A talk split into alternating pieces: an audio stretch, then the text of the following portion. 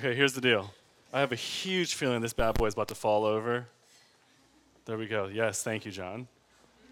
Thank you. This is great. Okay, what's up? How are y'all? Good. It is good to be here with you all. I'm gonna let John fix this. John, I'm gonna take this off real quick. Okay.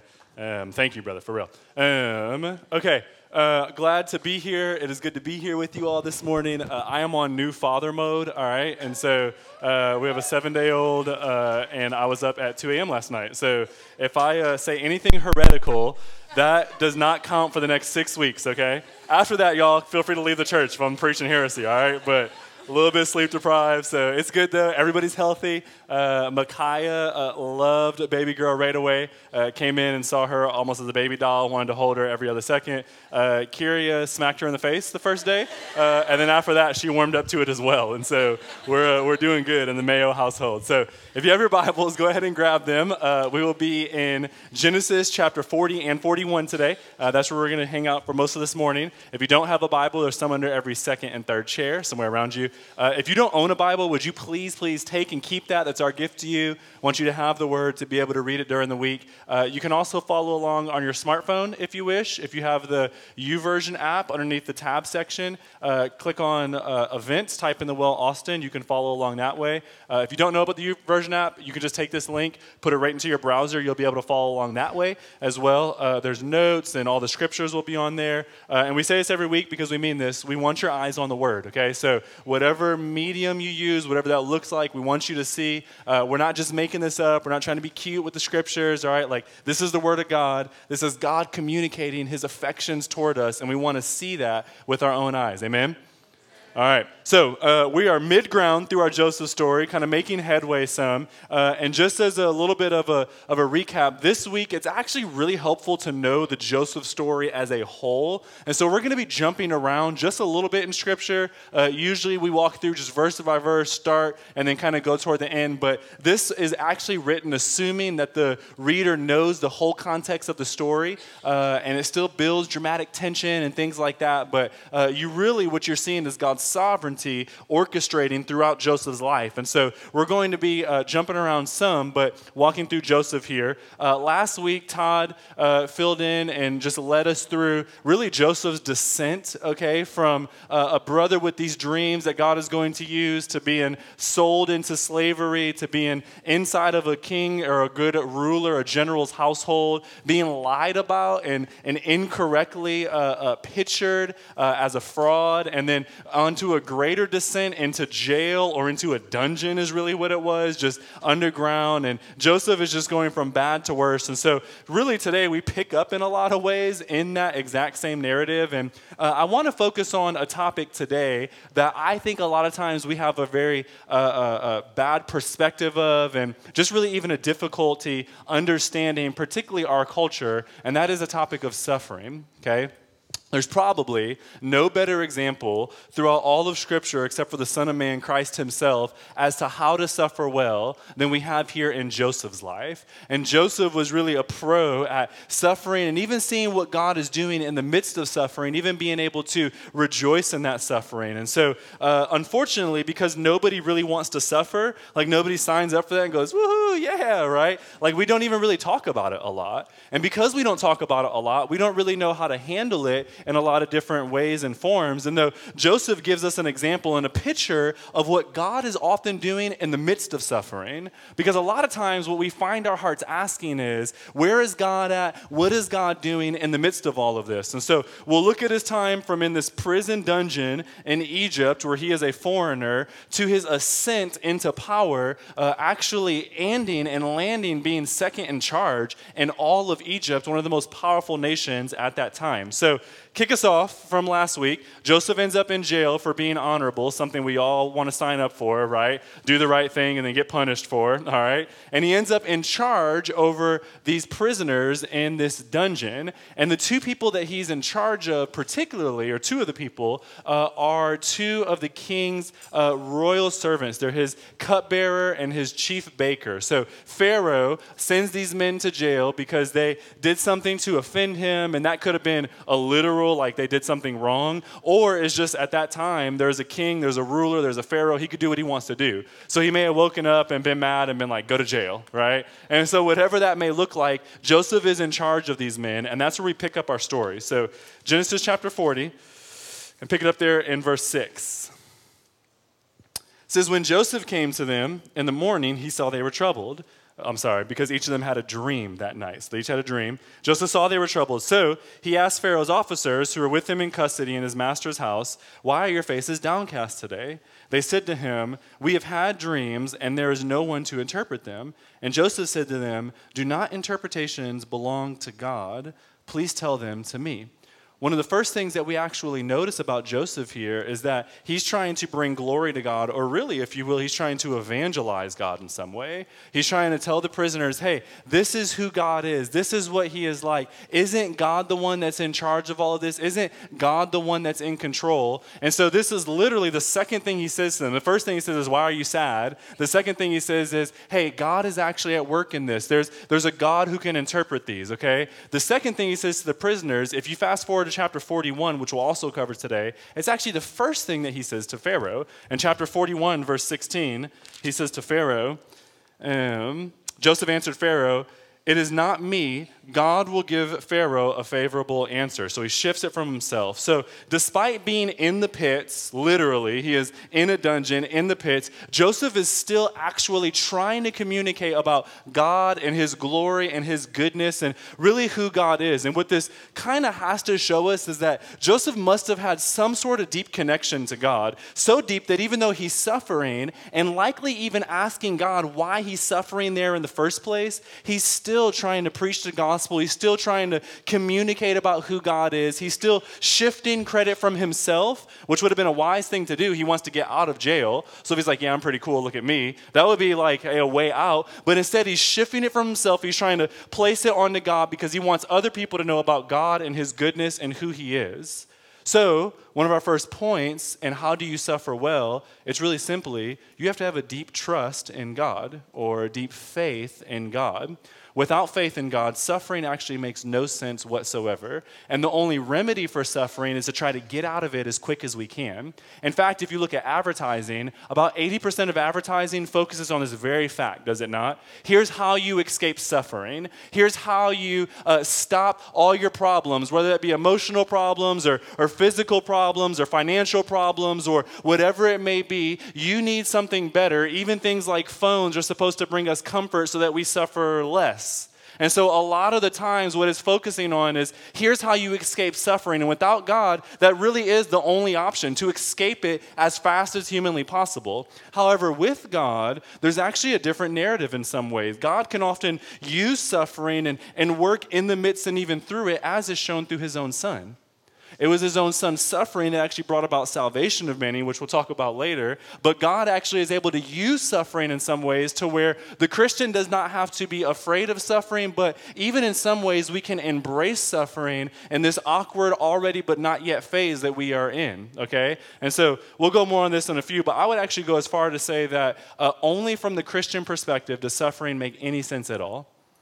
I would go as far as to say that, and we'll explain it as we go throughout this sermon. But really, that's the only uh, uh, means of thinking, the only even religion, if you will, where suffering actually not just makes sense, but there's an ability to embrace it in some ways, is through the lens of the gospel of Jesus Christ. So we have to have a connection with God, is what Joseph shows us. There has to be a deep trust in God in some way. Joseph, after Pharaoh exalts him in the next chapter, still clearly has a deep connection with God because he marries an Egyptian woman. It is an Egyptian that exalts him. Everything is coming through the hands of Egypt. Yet, when Joseph has two kids, he names them names that are associated with the God of Jacob or Yahweh or God the Father, as we know him as. And so Joseph is still identifying with this old life, okay, even though it is the Egyptians that have given him all the things that we would normally consider good things. Like single people, don't you want to be married? Okay, well, this came through an Egyptian ruler. Poor people, don't you want to have riches? Well, this came through an Egyptian ruler. Weak people, don't you want to have power? Well, this came through an Egyptian ruler. All of the good things that we normally uh, try to achieve came through an Egyptian hand, yet Joseph still clearly has such connection to God that he is orienting his whole life around God. There had to be something profound there. And later on, he would go on to actually talk about his suffering came directly from the hand of God itself. And Joseph was able to see that. He had such a deep connection that he even uh, proclaimed that. Not to kind of spill the beans on future sermons, but it's okay, Nick's teaching it, so I don't really, uh, whatever. So here we go. Chapter 45, right, says this in verse 4. It says, So Joseph said to his brothers, remember the ones who traded him, Come near to me, please. And they came near, and he said, I am your brother Joseph, whom you sold into Egypt. And now do not be distressed or angry with yourselves, listen, because you sold me here, for God sent me before you to preserve life. For famine has been in the land these two years, and there are yet five years, in which there will be neither plowing nor harvest. And God sent me before you to preserve for you a remnant on the earth, and to keep you alive, for you many survivors. So it was not you who sent me here, but God. He has made me a father to Pharaoh and lord over his house and ruler over the land of Egypt. In fact, in chapter 50, verse 20, uh, the almost last verse in the whole book of Genesis, Joseph says this As for you, you meant evil against me, but God meant it for good to bring about uh, the. Sorry, but God meant it for good to bring it about that many people should be kept alive as they are today. So, these verses we'll hit on a little bit more later, but Joseph knows, loves, and understands God so much that even in the midst of suffering, he's still very clearly thinking about God. He's still orchestrating his life around God. In fact, he's kind of seeing that God is the one that's orchestrating all of this yet behind it. And so the question we have to ask is how did Joseph get here? Like to this amount of trust to where the brothers were actually the ones that sold him in, and he acknowledged that. But then he said, No, it wasn't you that did it, it was actually God that did it behind you, or rather, God allowed it to happen so that many may be uh, saved. How did Joseph get this intense of a relationship with God? And well, I think that it came from having a deep connection to him, like we already said. It ran so deeply. Now, here's what we can do, I think, a lot of times. We can actually separate ourselves from the story of Joseph, okay? But I want you to think about this. Like, Joseph is a man that was betrayed by the very family of God. By the household of God, Joseph was betrayed. In fact, out of everyone in Scripture, Joseph probably had the most reason to complain because Joseph was doing righteous and good and just things and yet was getting punished for it anyway. Joseph was the one man who was living out his life the way that God called him to, and yet he was being punished for it. He was sold by his own brothers who were supposed to be the people of God. Now, many of you have been hurt by people who are supposed to be the people of God, right? You've been burned by the church in some ways. None of you have been sold into slavery by the church, I don't think. Right? I mean, we kind of chuckle at that, but isn't that true? Like, like we've been hurt by the church, and so we kind of distance ourselves from God in some way. Look, if anybody had a reason to do that, it was Joseph right? The people who are holding God's promises all of a sudden betrayed him. Joseph was righteous. He followed the law. He did the right thing, and because of that, got thrown in jail. Right? Most of us aren't in that. Maybe we've had a little bit of persecution or something, but tossed into jail? No.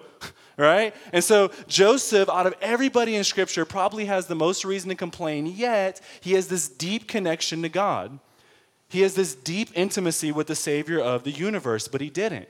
He didn't complain, right? In the midst of all of his suffering. Why? And that brings us to our second point is that I think that Joseph learned to trust God when times were good. And if we need to learn, if we want to learn how to suffer well, we have to learn to trust God when times are good. We have to learn to trust God when darkness isn't swirling around us so that you can lean onto Him when times are difficult. It's hard to see truth about God and truth about Scripture when drama is surrounding you right? Like, like it's hard to see the sun when the clouds are blocking it. However, if you've studied the sun, then you know that the sun is there even though you can't see it because the clouds are currently covering it. And you still know its power, and you still know its effects, and you still know its works. And so, in the exact same way, I think that God is uh, uh, showing us a very similar analogy, right? That if you know Him, if you know the sun before the clouds come, then you know His power, you know His works, you know His effects, but you have to know Him first. You have to be intimate with Him in a lot of beautiful ways. And so, this uh, is a way that we have to think about suffering, is we have to cling fast to God even when trial kind of surrounds us.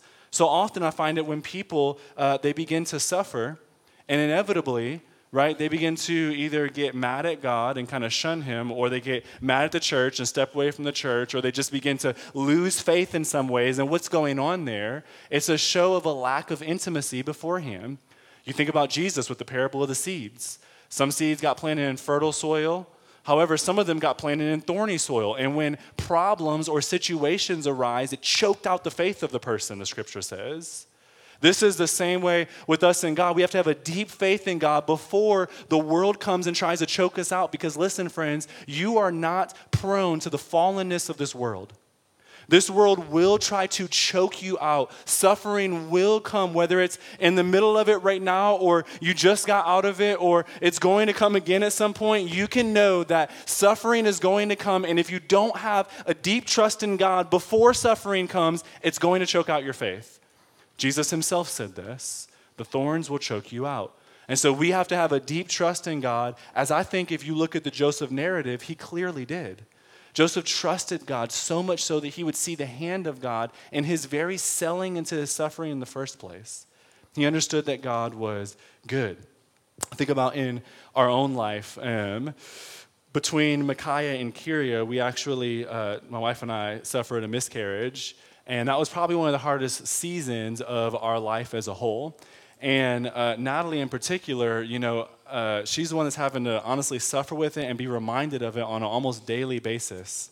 And she was asking God, God, what are you doing through this? And we're both people that like to figure out what God is doing. So we try to, like, here's what we think God is doing, and we try to walk down that path. But she felt like in a lot of ways there was a lot of silence from God. And I remember very clearly it was the day before Thanksgiving, and we're sitting there, and uh, she had just come out of a time of prayer, and she said, You know, I, I feel like the Lord kind of spoke to me. I said, Oh man, great. I've been praying for that, asking God for that. I feel like He kind of gave me a revelation about what He was doing in the midst of all of that. And I said, Yeah, what was it? And she said, I feel like the Lord told me, You don't need these explosive revelations. You don't need all of these fireworks. You know me. You know me. Trust me. And she started crying and she said, I trust God. I know Him. And I saw this deep, deep, deep faith. God didn't even give her an answer for that. In fact, there still hasn't been an answer for that in a lot of ways. And yet, she was able to dig down into her roots and trust God because she realized that God had kept her up to that point. He was good up to that point. He was orchestrating things well up to that point. Is He not doing something in the midst of that too?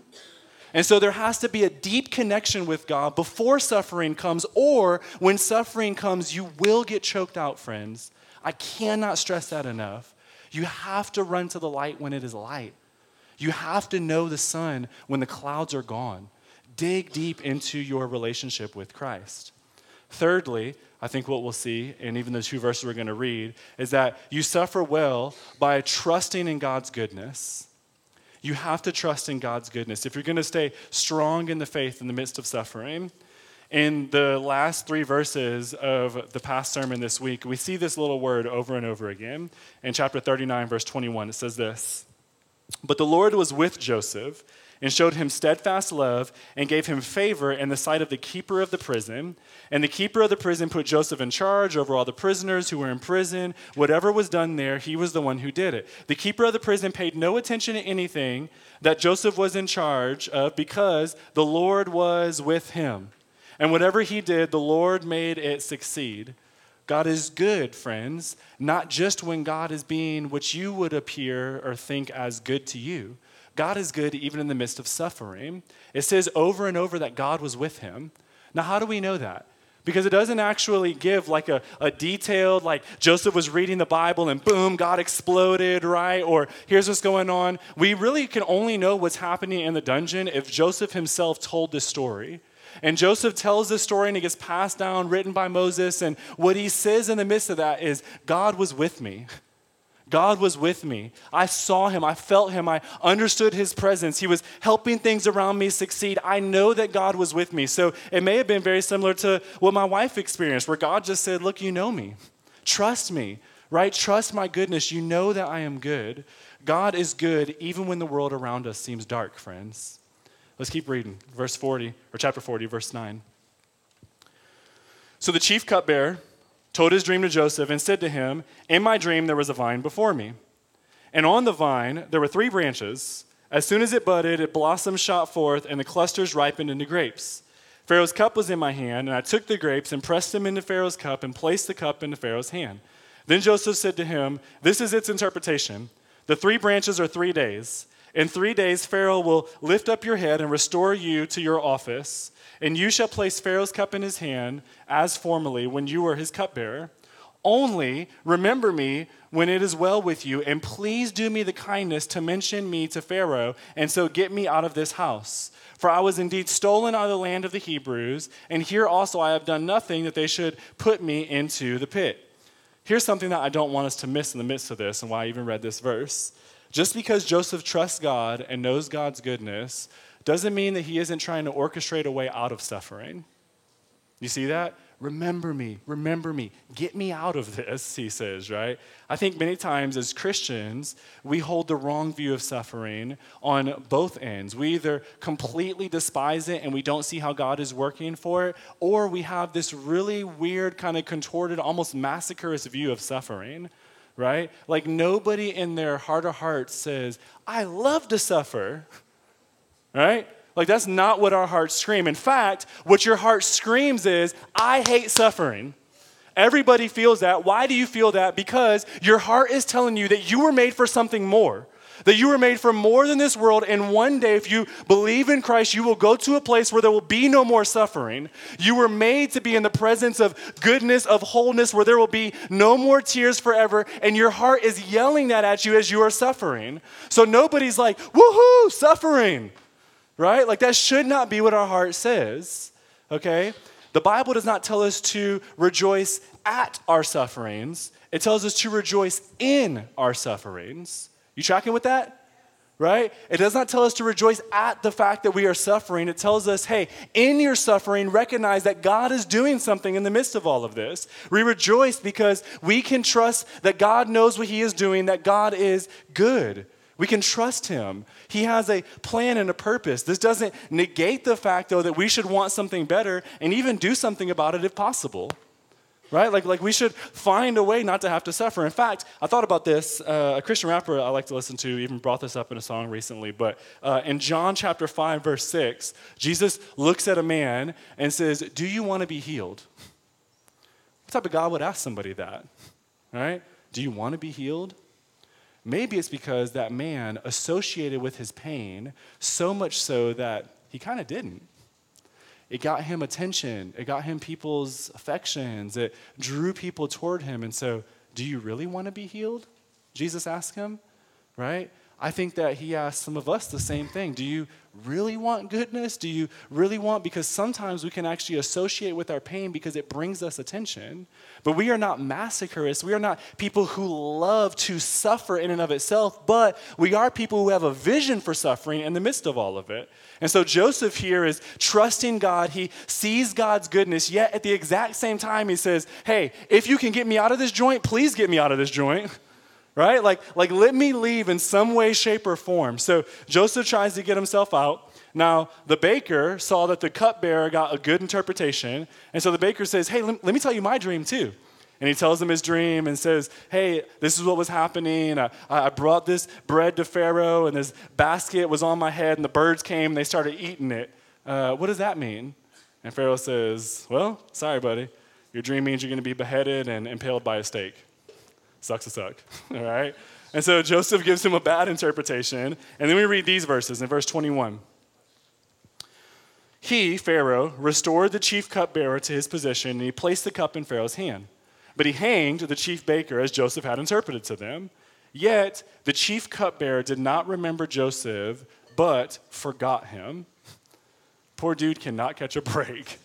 Right, As righteous as Joseph is, as much as he is doing God's will and God's plan, he just can't catch a break. Don't remove yourself from this story. This story sucks. okay? Like, this is not something that we're like, please sign me up for, Lord. Right? Like, this is a hard story. Joseph is doing the will of God over and over and over again, giving glory to God. He evangelizes the people, tries to get them to believe in God, and then gets completely forgotten about and left in there again. However, Joseph is able to suffer well because he knows God, he knows God's goodness. And our next point, he trusts God's sovereignty. How do we suffer well? We have to be able to trust God's sovereignty, or another way to say it is that God is in control. God has a plan. He knows what he's doing. Joseph trusts even though he can't see it. Remember those verses that, he, that we shared earlier? It was uh, God that put me here, not you, my brothers, that, that, that there may be uh, pr- uh, preservation amongst the land. Like Joseph trusted God so much that he was able to see that God was somehow orchestrating a plan, even if Joseph could not see that plan with his own eyes. This understanding can only come by spending time with God, recognizing God's goodness, and really rooting yourself in the truth about who God is. Once you've realized this, you've studied his character over and over and over again, I think that you're able to suffer well because you realize that he's good and he's in control. He is good and he is in control. God is good and God is in control. We have to, have to command our hearts to believe this truth. Recently, uh, I felt like I am coming out of a very chaotic season in some ways. And uh, we were short staffed in some ways already. And then we had to remove a former elder and pastor uh, for a moral failure that happened. And that was a huge crush in a lot of ways to me, to our church. There was a lot of pain that I think came out of that. I felt like the church was really hitting its stride in some ways and beginning to see things unfold that I feel like the Lord put on our heart before we even planted the church. And we start seeing the plan of God unfold, right? Like, like Joseph with the dream, he probably begins to see it and then boom, it just gets crushed, right? And I feel like, man, we got crushed. And then to top it off on all of that, literally like 17 of our leaders all moved out of Austin out of the exact same time. And it felt like punch after punch after punch. And I was praying one day, and I felt like the Lord told me to read Psalm 46. And I was reading it and reading it. I read it like four or five times, and it literally made no sense whatsoever. Okay, so I thought I like had a bad taco or something. Like that wasn't the Lord. All right, that was me tripping. Okay, However, after really meditating on it and really spending time with it, I felt like God really started speaking to me through that psalm. And I took that psalm and I actually just rewrote it in my own language using the same verbiage and the same pictures and things like that, but just using my own words. And I said that I would never share this publicly, and then I was holding a baby at 2 a.m. and it felt like a good idea. Best decisions get made at 2 a.m., okay? But this is Psalm 46, written with my current sufferings and kind of the, the things that were happening around me. It said, God is my refuge, he who I can hide behind and find rest and safety. God is also my strength. He fights for me even when I am weak. God is my close and dear help in times of trouble, like this season with the church. The trouble of sin, workload, loss of momentum, leaders moving, leaders being removed, etc. Because of this, I will not fear. Though the workload feels like the earth giving way, though our former pastor's sin feels like the mountains crumbling around us, though the thought of looking for staff feels like the waves that overtake you and dash you into the rocks, though momentum may wane, my own dreams be dashed, God is with us. He is above this. He knows what He is doing. Upon this I will dwell. There is a river, Jesus, whose streams make glad the city of God even me, the new temple, the dwelling place of the Most High. Jesus will satisfy completely. It is He who makes glad. Not a church, not planting, nor anything else, but Jesus who satisfies. The Holy Spirit now dwells inside of this temple. I know we shall not be moved. God will help us as He sees fit for the glory of His name. Yes, trouble is still at hand, Things may be shaken, yet when God makes the smallest whisper, the whole earth melts. He is in control. The covenant God of the armies in heaven is with us. The husband of the bride is our fortress. Not situations, not a church, not staff, not calm seas, not secure mountains. The God of Jacob. Upon this I will dwell. Look, look at our God. He does what he pleases, he knows what he is doing. He can end this world with one word he could end my storm with one decree. He can melt the mountains or stable them as he sees fit. So be still and cease striving, Toriano Mayo. Know that he is God. I will be exalted in the earth, says the Almighty. The covenant God of the armies of heaven is with us. The husband of the bride is our fortress. Upon this I will dwell.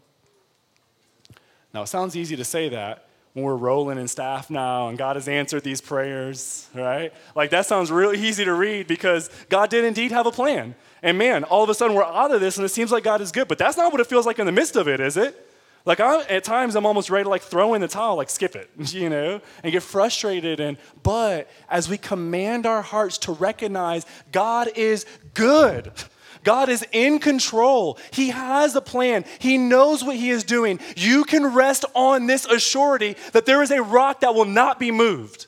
And as you realize that, suffering becomes petty, it becomes temporary, it becomes minimal after realizing that, I felt like I could take over the world, right? Short staffed and hurting and all. I was like, let's go do this. You know, Huli's laughing because we are in the office, like, we're doing this, right? And yelling and freaking out, right? Like, once you realize, man, God knows what He's doing, you can trust Him, but you have to know Him first, friends. You have to find Him. You have to root yourself in His goodness, in His sovereignty, believe that He is in control. You have to trust God. You have to trust Him. Another Christian rapper, I feel like KC mentioning Christian rapper over and over. Another Christian rapper uh, named Swoop, who is KC's favorite rapper, uh, one of mine, came out with a new song, and he says uh, it, Wake up, give thanks, find wife to the left, my haircut's rent's paid. Why does God keep blessing? He don't never take an L, so why do I keep stressing? His W's on swole, K God keep flexing. Mama told me, no, I'm just kidding. that song goes hard though. All right. In other words, the whole idea of that is God is good all of the time, right? There's never a moment where God's not good. He never takes an L. He does not lose, is what he's saying. He always wins, W's. He keeps winning over and over and over again. God will not lose. He has never lost. And we can root ourselves into this truth and believe that truth for our lives. God is good, friends. God is good. And so Joseph believes this. We see it very clearly. He trusts God. And so then what happens? Well, two years later, God gives Pharaoh a dream. And Pharaoh's dreaming. And in the dream, there are fat cows, fatter cows than he's ever seen. There are seven of them. And then there are seven other cows, skinny, frail cows. It's so ugly it looks like a horror movie because he wakes up and he's terrified. And these skinny cows, they gobble up the fat cows, which must have been really weird to be watching in a dream, right? And then he wakes up and he's terrified, and nobody can interpret it for him. And then the, the, the, the cupbearer is like, uh, My bad, Pharaoh. There's this dude who can interpret dreams. I was supposed to tell you about him two years ago. I forgot, right? Go get him. And so Pharaoh goes and gets Joseph, and he interprets that there's going to be seven years of plenty. In fact, it's going to be so plentiful that you won't even be able to count all of the grain and all of the livestock and all the things that God's producing. I it'll look like the blessings of heaven opened and Himself laid out onto Egypt. Then, after that, there's going to be seven years of famine, and it's going to be so terrible that you'll completely forget the blessings even existed, and they'll eat up everything. Therefore, Pharaoh, you should put somebody in control who will know what to do with the situation. Hint, hint me, all right? I know this dream, okay? Not just the right people, okay? But you got to put the right person, the guy who's wise.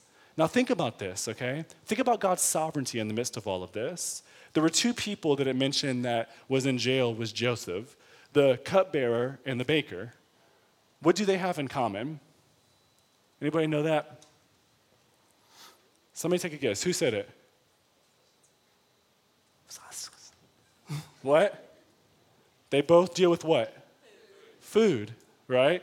The cupbearer and the baker both deal with food. Then Pharaoh has a dream, and it's about what? Food, okay?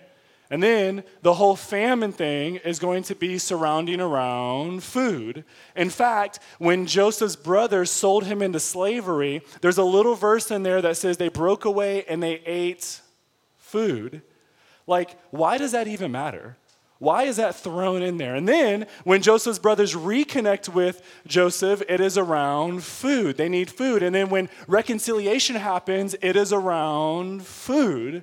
You actually see God's sovereignty so in control that he's using the exact same medium, food, throughout the whole Joseph narrative. God is so in control that he's trying to show us, I've got this, right? I know this plan. You think about it with uh, uh, Jacob's narrative, it was clothing, right? Everything was surrounding around clothing. So we're not puppeteers, but at the exact same time, God is in control. He can orchestrate human sinfulness and use it for his goodness. We have to trust God's sovereignty. In fact, look at how much Joseph trusted God's sovereignty. In verse 40 or chapter 41, we're going to read several little verses here. Starting in verse 25. Then Joseph said to Pharaoh, The dreams of Pharaoh are one. God has revealed to Pharaoh what he is about to do.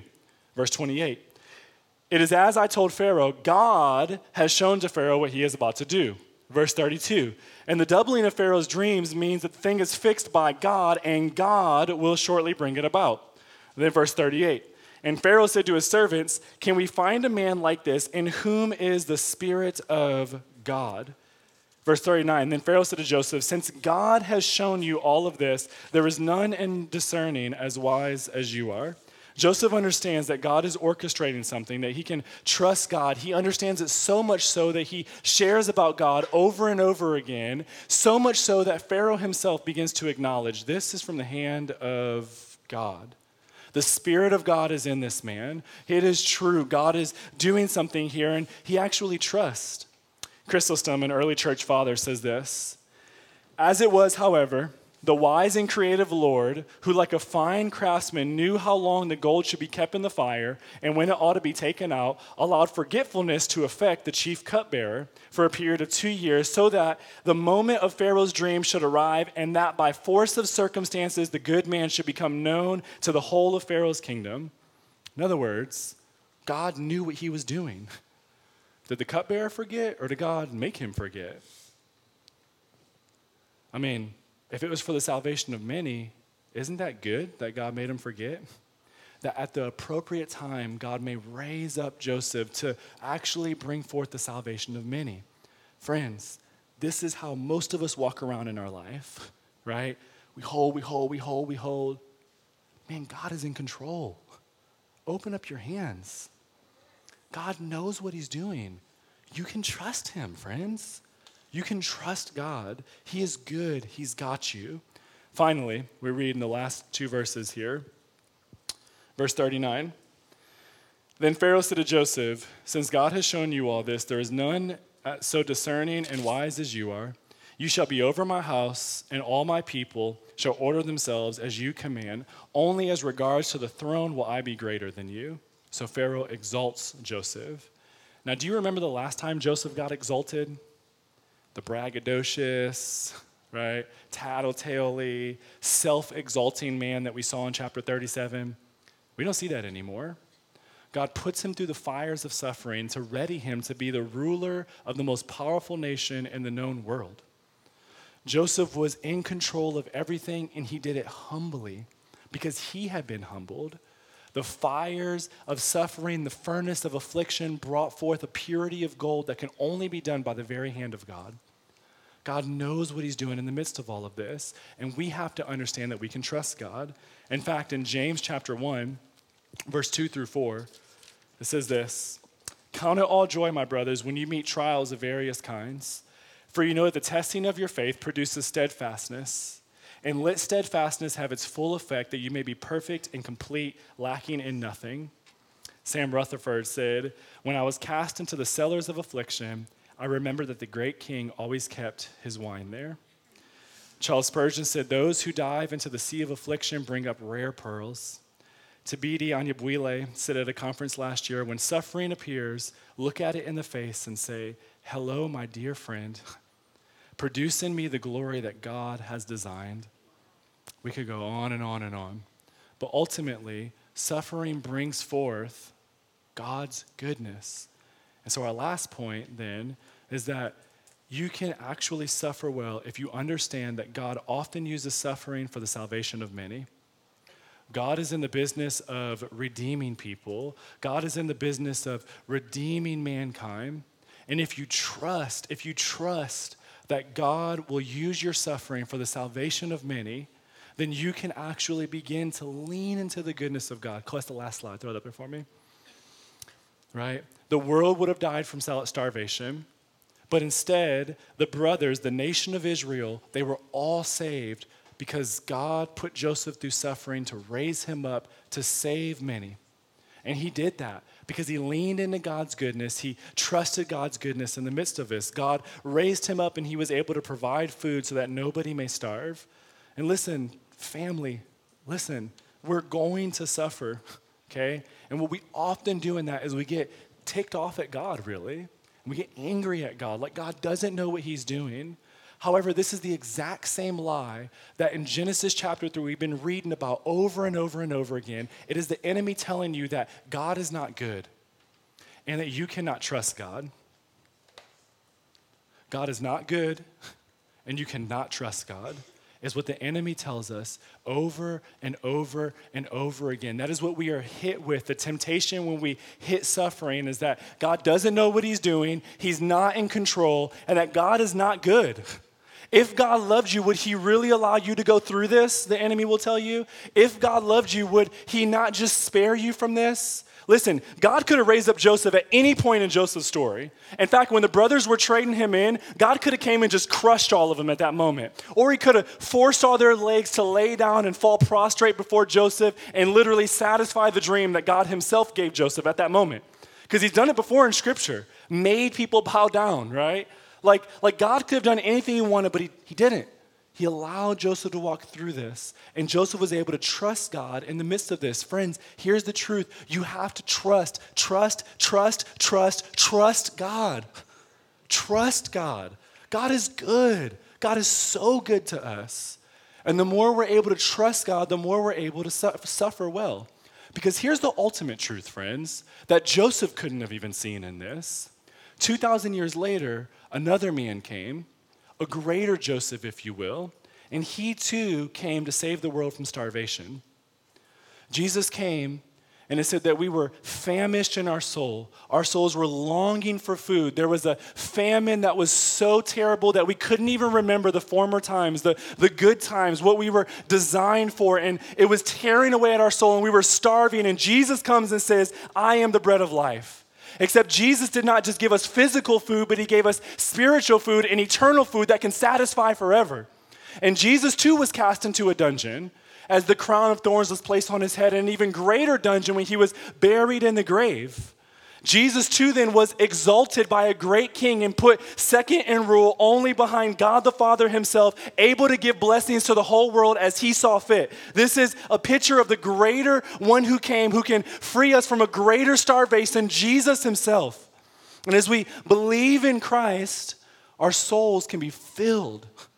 Joseph could not have seen that full truth, but he's a shadow, he's a picture of the one who is to come.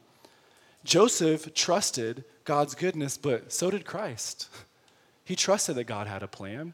He wanted to escape suffering. Remember, he wasn't a masochist. He said, God, if there's any other way, would you do that? All right, I'm not trying to suffer like this, but not my will, but yours, Father. He submits himself. He trusts in the sovereignty of God. He realized that God was good. He realized that God had a plan. Hebrews 12 tells us that it was for the joy set before him that he laid down his life. Friends, this is the beautiful truth that our beautiful Savior did what it takes so that you and I, when we don't trust God, when we are wavering in our faith, we can lean into Christ who trusted him to perfection for us. And that righteousness gets placed on us, and we are able to suffer well, my friends. The more we fix our eyes on the cross, the more we look at the gospel of God, the more we realize God is good and He knows what He's doing and He has a plan. I want to end with this actually. We actually already read it today in the scripture reading that Sydney read. But in Romans chapter 8, um, I just want to read verse 31 and 32. It says this.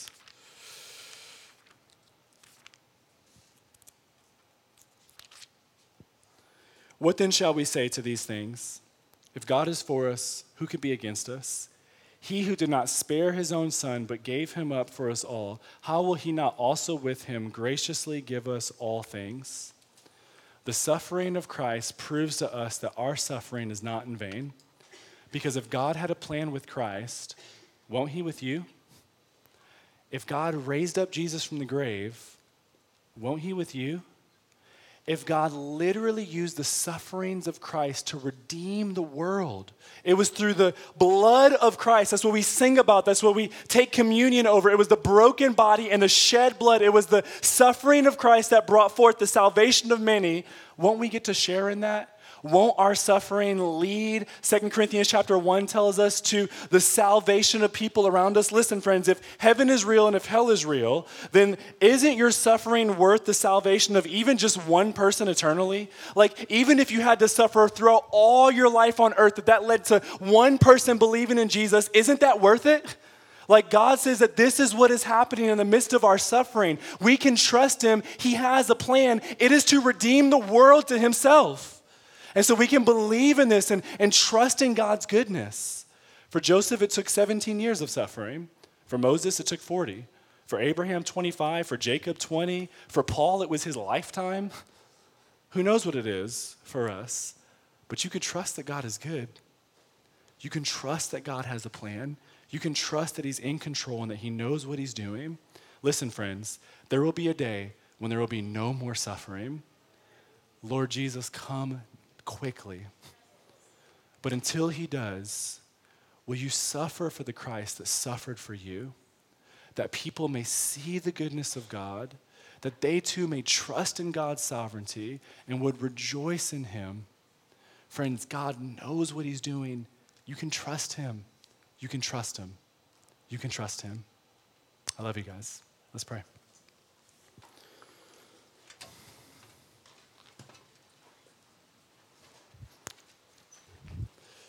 God, thank you. That we can trust you, God, that you know what you're doing. God, you know what you're doing. You know what you're doing. God, I pray for those who have rejected you, God, because of suffering, because of the things that have happened in their life.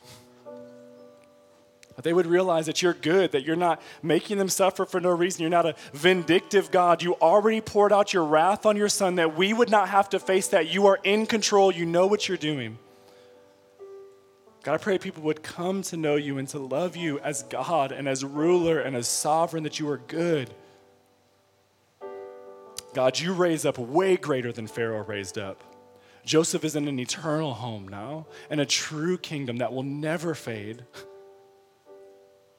And we who trust in you will one day too, God. Let us trust your goodness, God. Let's trust your goodness. Help us, Jesus. My heart is fickle. I don't want to believe that truth. I can read the psalm and seem spiritual, but in reality, most of the time, I'm just frustrated and suffering and asking you why. What are you doing? But God, we can trust you. You are good. You are good. You are good. You are good. You are good, God. Help us to trust your goodness. Praise in your beautiful name. Amen.